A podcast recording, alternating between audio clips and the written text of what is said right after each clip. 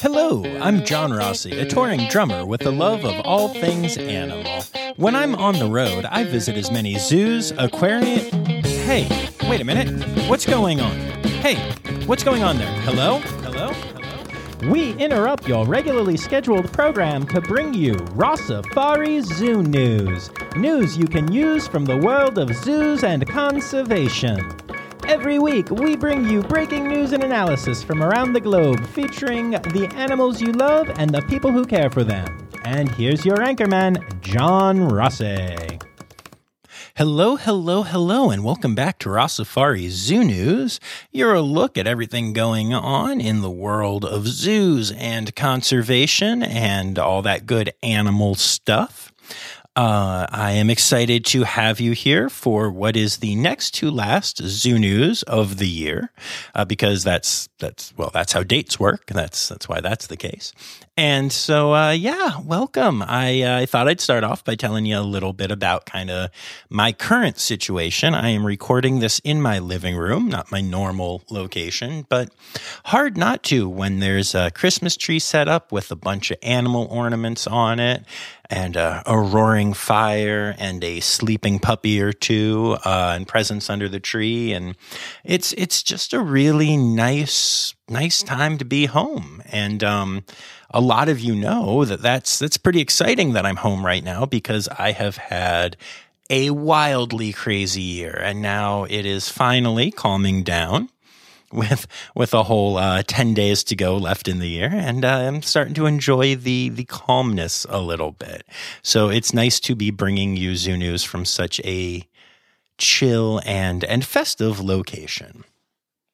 I also know that you're all champing at the bit to find out how Under the Sun, my original show, went. Uh, it debuted in Atlantic City at the Hard Rock Casino on Saturday, as you have all heard me talking about. And uh, y'all, I got to tell you, it was a real success. Both performances were way better attended than we expected. And um, people seem to really love the show. A lot of people came up to me uh, throughout the casino and were telling me how great it was, and um, all of the the team involved really rose to the occasion. It was it was honestly. I'm not going to lie.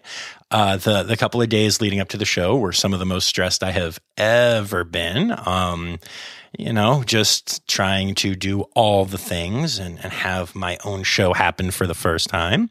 But at the end of the day, uh, it was a success, and uh, I'm, I'm really excited about it. I, I think we got some great footage and some great audio, and we're putting together some promo materials, and um, hopefully, we'll be taking this bad boy out on the road soon.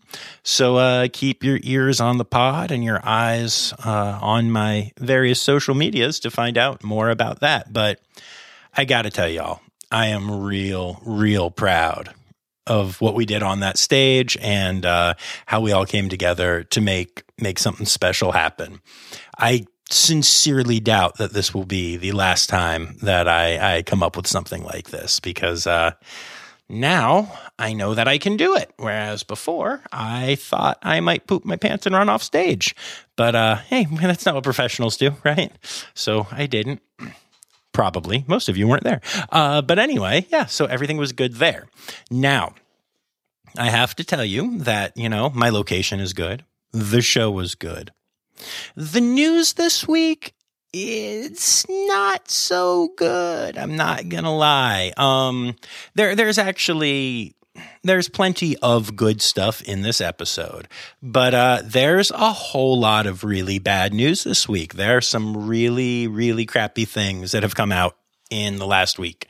And uh, so, full transparency, I'm going to start off with uh, those sad, bad stories. And I mean, we're talking a lot of stories, y'all. We are talking, let's see here, one, two, three, four, five, six, seven, eight, nine, ten, eleven bad or sad stories. So, um, brace yourself. Some are short, some are a little bit longer, but uh, at the end of the day, we're going to start off with a bunch of just not happy stuff. So, you know, there is the skip forward button if you feel the need. I understand. But uh, you know, we try to be real with it and talk about all the different sides of of of this world. And and unfortunately there's there's some sad stuff out there Um, yeah, so I have given you your fair warning, and uh, I think it's about time to get to it. But quick reminder that if you do see any stories that you think would be good for Zoo News, you can tag me in them at Rossafari on Instagram and Facebook and Twitter, at Rossafari Pod on TikTok. Make sure you're following along on all those places.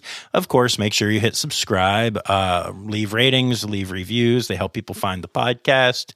Don't ding points because the news is bad. That's not my fault, I promise. And uh, yeah, all right, let's get to it.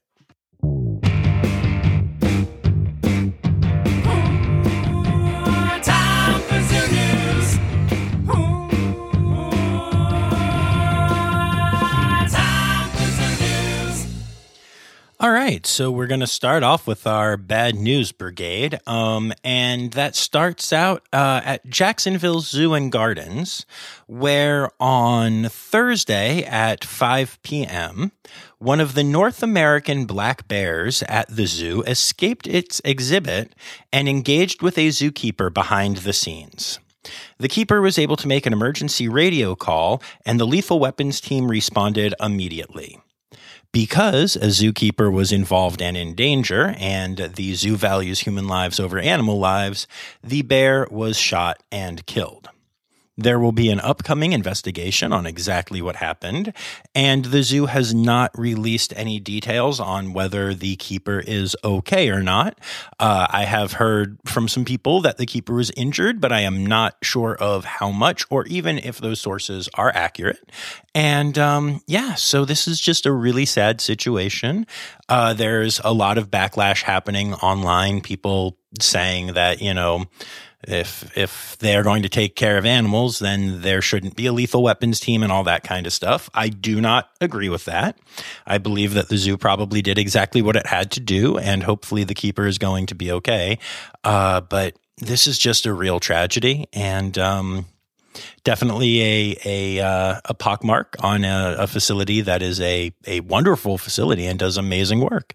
Uh, so it's just a real shame and condolences to everyone at Jacksonville. And uh, I hope that the keeper is okay, and we'll keep you updated uh, if they announce more information about what happened there.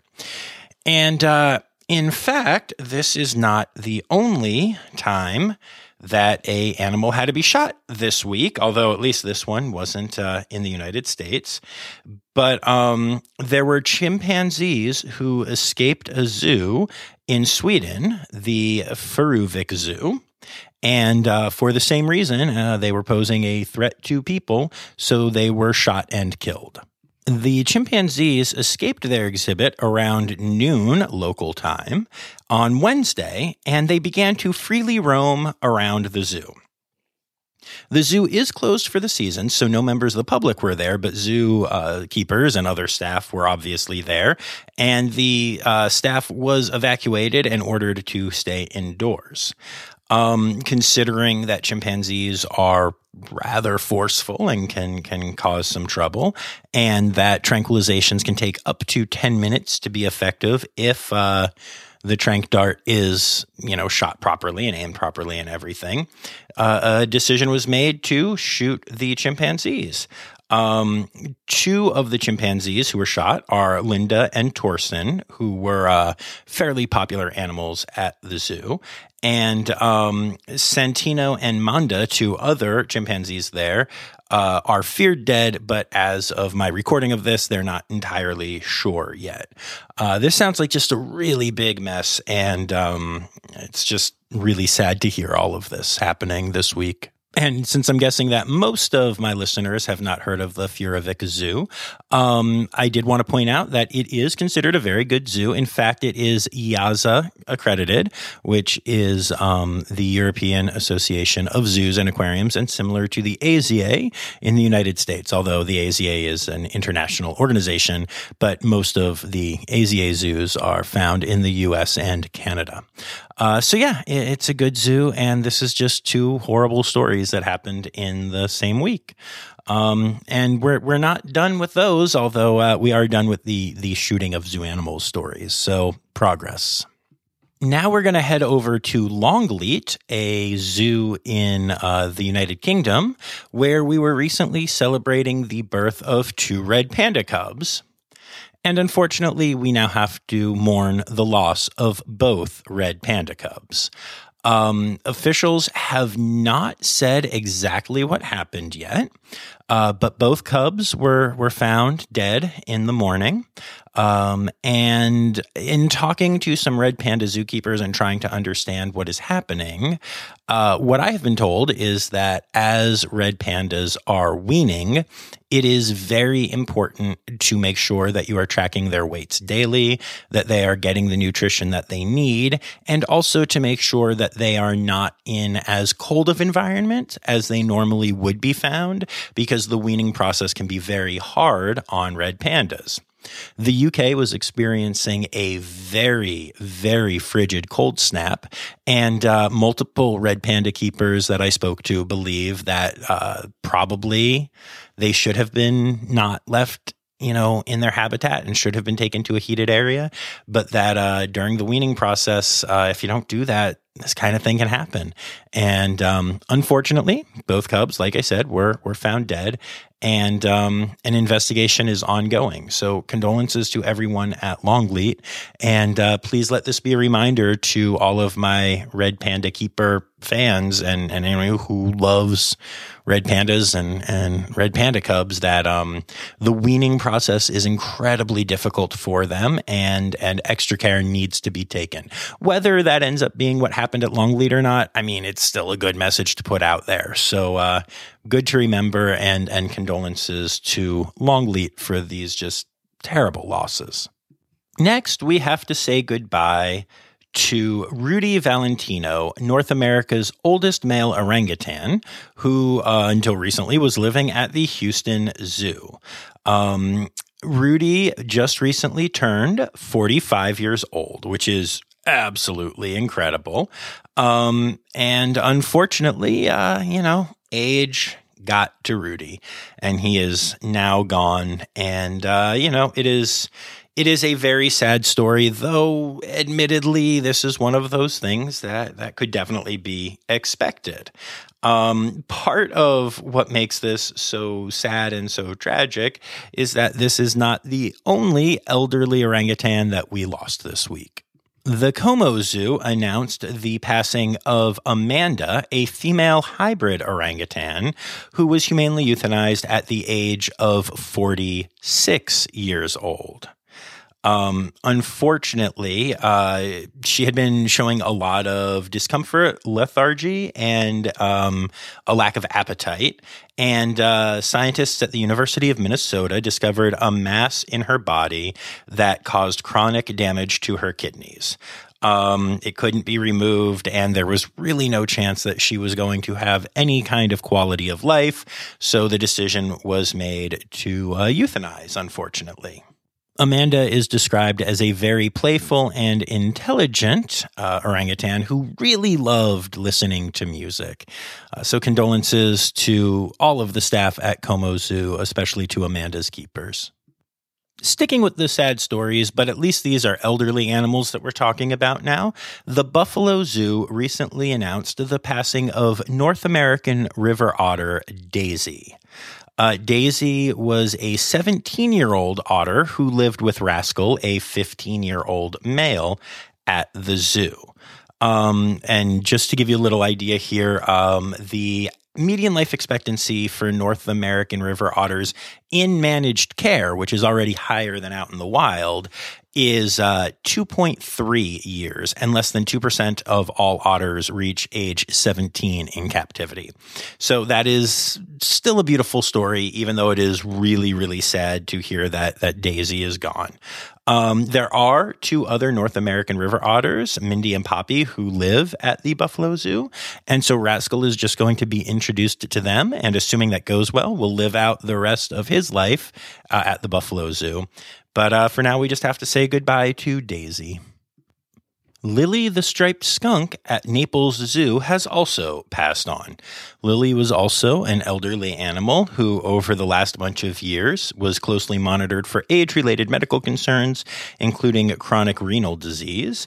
Um, and but she'd been doing everything really well. She was still doing. She wasn't even a retired ambassador animal. She was popping up at different places to meet people, and she was doing shows, and she was doing all the really cool things until she really couldn't anymore.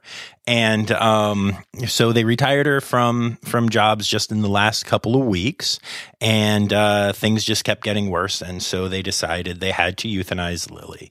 The average lifespan of a striped skunk is seven years old, but Lily was 11 and doing quite well right until the end. So, another great example of an animal living much longer than you would expect and having a wonderful, great life at a zoo. But now we have to be sad and say goodbye to Lily. So, goodbye, Lily. And uh, yeah, the goodbyes keep coming, actually. Um, Zoo Knoxville recently announced that Polly, one of their elderly rhinos, passed away. Now, if you have listened to my episodes with Tiffany James at Zoo Knoxville, then you know that Polly was a big hearted, big spirited, kind of crotchety, but awesome old rhino. And uh, I know this one has been very hard on Tiffany and, and everyone at the zoo there. Um, and it's it's just heartbreaking to see all of this happening in one week. Uh, but but Polly Polly was a great rhino and and really really had a good impact on the uh, the people who got to see her and especially the keepers that got to work with her. So condolences to everyone at Zoo Knoxville for the loss of Polly. And now it is also time to say goodbye to an animal who didn't live in a zoo, but lived right near one and had become iconic in its own right. Recently, uh, P22 was euthanized. P22 is an iconic mountain lion who lived in Griffith Park in Hollywood, Los Angeles, California. Um, the same place the Los Angeles Zoo is, the same park that the Hollywood sign is in. That's right. There was a mountain lion that made that park its home. And this has been a very famous mountain lion. Um, there have been all kinds of studies done and, and people have tried to understand it. This is a cat who would regularly streak across a very busy 10 lane highway with no issue and uh, continue to uh, live its life. It was wildly elusive in the park, like people would see it, but even when scientists were looking for P22, they often had a very hard time uh, finding it. And um, yeah, this has just become one of those cool stories of, you know, humans and wildlife like not conflicting and getting along and everything being fine for years and years and years until recently when P22 was hit by a car and ran off into the wild to to try to recover. Um, the team from the California Department of Fish and Wildlife teamed up with the veterinary team at the San Diego Zoo Safari Park to um, tranquilize uh, P22 and uh, give give a CT scan, and um, boy, there was a lot of problems going on. Uh, along with the damage from the car strike, um, it turned out that P22 had stage two kidney failure, had definitely not been eating, and was down to a weight of about 90 pounds from uh, a healthy weight of about 125 um, and a hernia causing abdominal organs to fill his chest cavity. Um, oh, and also a parasitic skin infection uh, that was probably uh, transmitted to him by a domestic cat that got loose in the park. Uh, P22 was also suffering from heart disease and some other stuff, and then got hit by a car. So um, this was probably a long time coming, and but it's really sad uh, for people who followed the story of P22 and for scientists and uh, you know Los Angelenos and everything. Uh, this is an iconic, iconic animal, and it is heartbreaking uh, that P22 is gone and especially went down in this fashion. Uh, but there are a whole lot of people that are going to be missing P22. So in Berlin, there was a large aquarium known as the Aquadom. Now, this is not an aquarium in the sense of like Adventure Aquarium or, you know, Monterey Bay Aquarium. This was a hotel that had an insanely large single tank aquarium in it. It was a freestanding, um, 82 foot tall cylindrical tank, uh, that, um, just held almost 1500 fish. And uh, y- you'll notice i'm talking in the past tense here. And that is because the aquarium burst and sent all of the water and all of the fish flying out uh, onto the street of berlin. Um, workers were able to save anywhere depending on different reports from 80 to 500 of the 1500 fish, but uh, at least a thousand fish lost their lives in this incredible accident. Um, and this has had some repercussions. Uh, a lot of press have been reaching out to places like New England Aquarium, uh, which also has a very large cylindrical tank, asking if the same thing could happen there. And um, just, you know, generally checking in on the aquariums and seeing what's going on, making sure that everything is okay there. Uh, this type of tank is not the type of tank that is used in, you know, accredited aquariums. Uh, this would not happen at, uh, you know, New England Aquarium or any other accredited place. Even, I'm not saying that there's no way that an aquarium could fail or that, you know, the glass could break or anything, but specifically what happened here just couldn't happen for a variety of reasons, um, including that those tanks have reinforced concrete structures around them and stuff. They're not freestanding. So, um, yeah, it's it's just it's such a shame. And uh, most of the press uh, from the Aquadom was focused on the fact that there was very little damage done to any humans because it happened early in the morning and people weren't around. And so, um, honestly, it seemed like a lot of the press was basically saying, "Hey, good news! This happened at a good time," and not accounting for the thousand or more fish that died, which is is sad. Um, but yeah, it's just another unfortunate story, which we just seem to be full of this week. Is anybody still listening? I'm just just asking. Um, and then okay, so this is the last sad story. Uh, but and it's not it's not as sad. It's definitely not as sad. But the Memphis Zoo has announced that their 20 year loan of their two giant pandas from China is coming to an end. And uh, that China has not decided to renew the loan as the research projects being done uh, on the pandas have been completed. So within the next few months, Yaya and Lele will be making their way back to China to continue their lives there.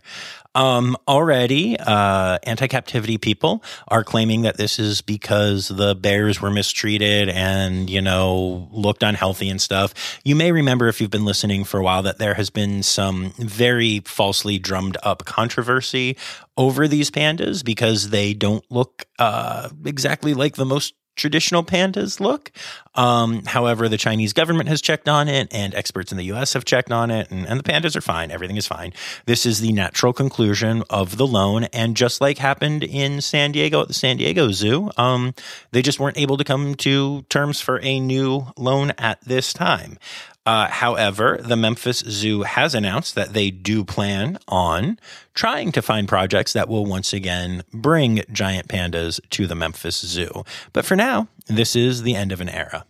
Okay, we did it. We survived the bad news. Uh, let's get to some some not bad news. Uh, the Trevor Zoo at Millbrook has announced the winning name of their Name Their Red Panda Cub contest. I was hoping for Jay Z for Junior Zhu, but we did not win. Uh, the name that won is Sandy. So the next time that you go to the Trevor Zoo, you can not only say hello to Zhu and, of course, to the mother of Sandy, Betsy, but you can also say hi to Sandy and, and see Sandy. So that's really exciting. And from one of the youngest pandas in captivity in the US, we go to the oldest.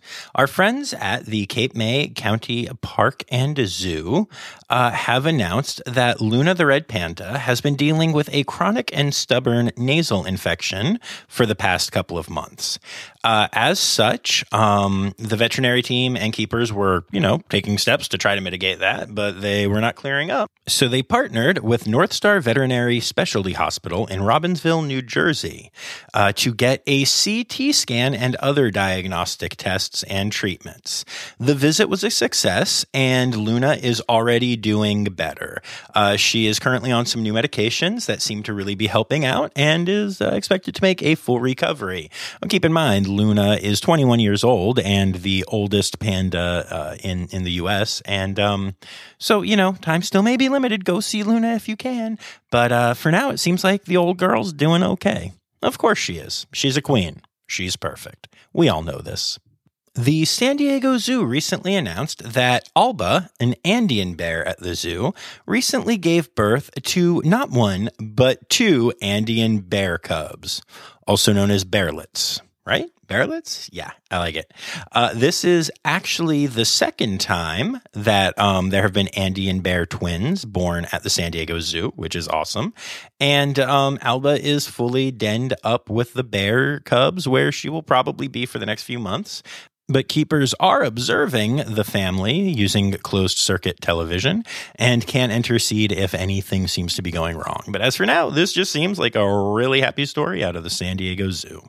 And while I don't normally just announce a bunch of births because animals are always being born at zoos, we've had a rough go of it so far this episode. So I'm also going to announce that the Staten Island Zoo has announced the birth of a southern Tamandua named Ernest. Uh, Ernest is the son of first time mom CJ and dad Gus.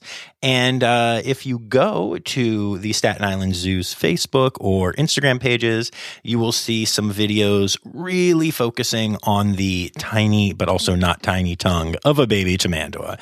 And it is definitely worth a look.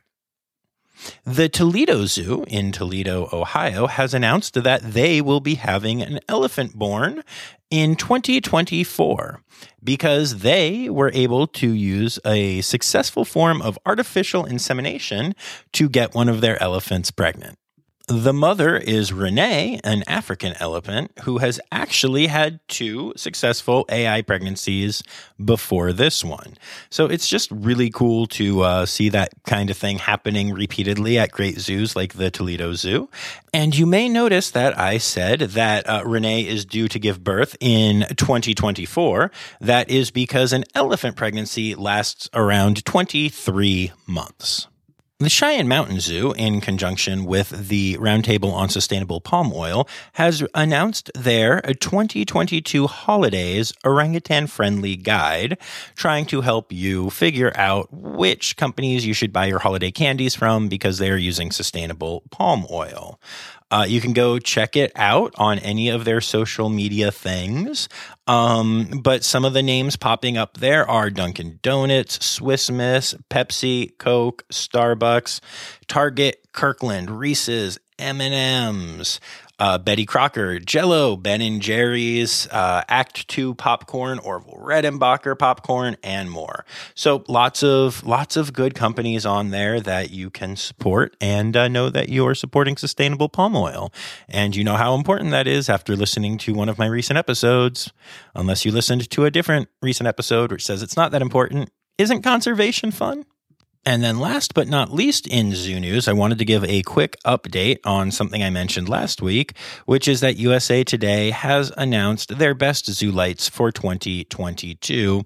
And the list is as follows Number one, Cincinnati Zoo. Number two, Toledo Zoo. Number three, Cheyenne Mountain Zoo. Number four, Cleveland Metro Parks Zoo.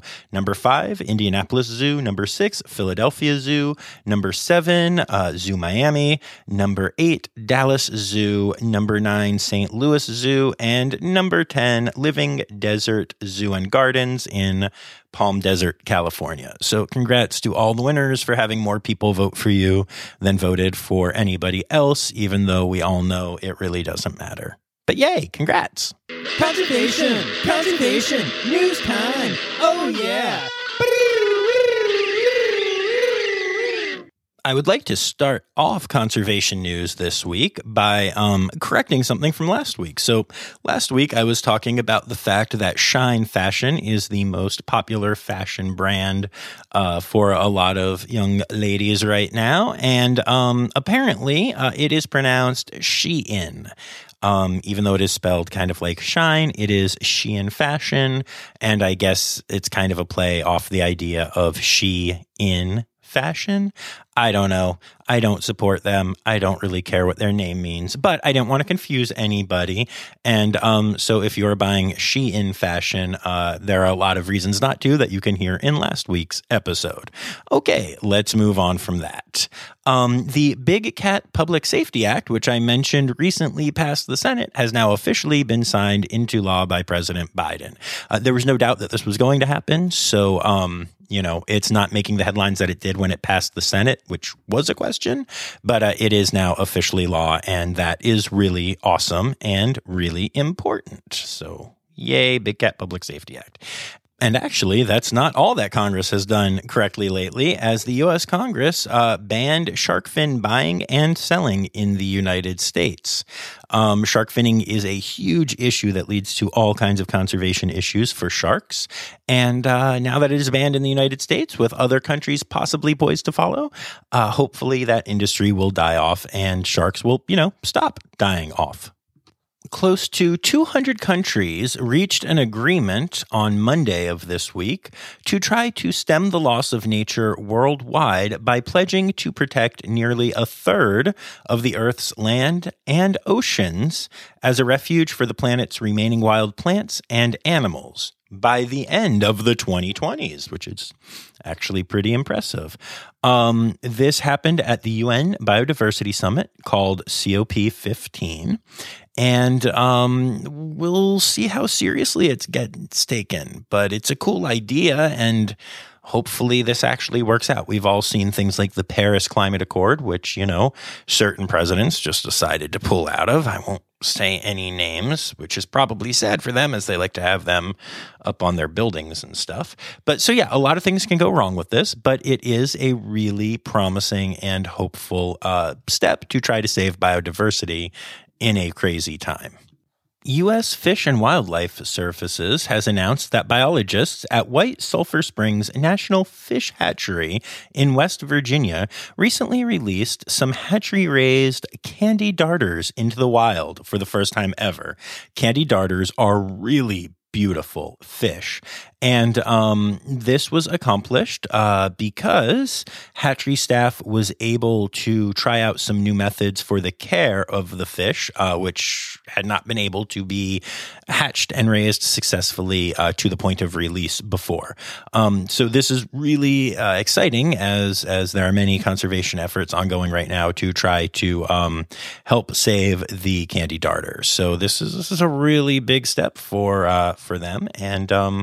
It's cool that you know there are like fish hatcheries and stuff where people are just trying new things and trying to to make it work and get the stuff done and this is just a really cool step in the right direction uh, next, I'd like to talk about the movie Avatar: The Way of Water. I've not seen it. I probably will.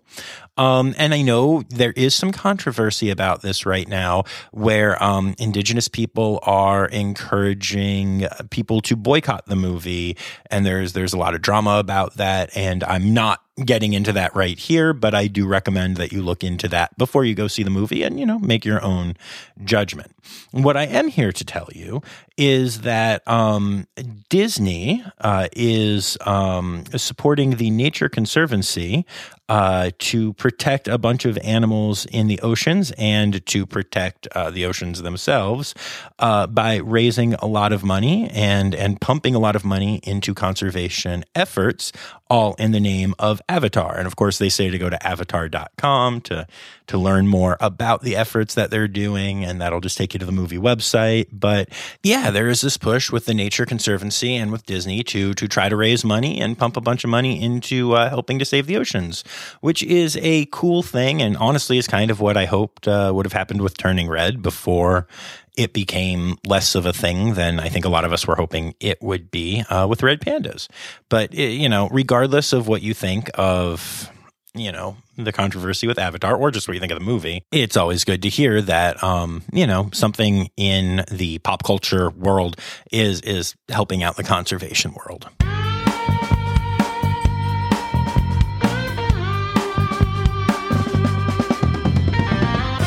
in other news, it has long been known that female mason wasps uh, use their stingers whenever they feel threatened. Unfortunately, it's only females that have stingers because stingers actually evolved from a female egg laying organ called an ovipositor. Uh, however, it turns out that mason wasps, as well as some other species, well, their males actually have uh, a bit of a defense mechanism as well that was only recently discovered. It turns out that some male wasps have a pair of sharp spikes on their genitalia that they can use to ward off predators in a similar fashion to how female wasps use their stingers. Um, yeah, they will actually uh, stab at frogs and other predators uh, with spines on their genitalia to try to stop them from, you know, eating them. So that's just a fun little fact for y'all. And last but not least, in other news this week, a um, man in Australia, because of course this happened in Australia, has gone viral after uh, posting pictures of a spider that he has decided to let live in his house with his family for over a year now and plans to continue to do so. When the spider is roughly the size of a human face. Uh, so this is an Australian house spider, and they are really, really, really big. Um, and they are mildly venomous, but uh, were it to bite a human, it would not cause much damage and would be very short term damage. But also, they don't like to attack humans. They would much prefer to run away. So, um, when this gentleman named Jake uh, first saw this huge spider in his house, he decided to let it live there. And um, because his son Jack and daughter Bella were a little afraid of a spider that was, you know, bigger than their heads living there, they named it Charlotte. And so now Charlotte lives in the house with Jake and his family, and they are friends, and he has gone viral. And uh, this is the kind of story that would have scared me before I stopped being an arachnophobe. Um, and actually would probably still scare me were I to walk into that house. I mean, the spider is the size of a head. I just, you just don't see that kind of thing. I guess, except in Australia, where I guess you you you do. But yeah, so so that's it for other news. And um, to all my arachnophobes that listen, I I apologize.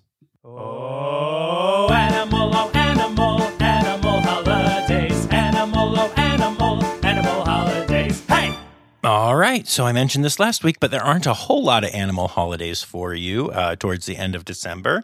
But on the 27th, it is Visit the Zoo Day. So uh, wait a minute. What? I thought that was every day. I'm confused. And then on the 28th, it is the U.S. Endangered Species Act Anniversary Day. And those are your kind of animal, kind of holidays for the week.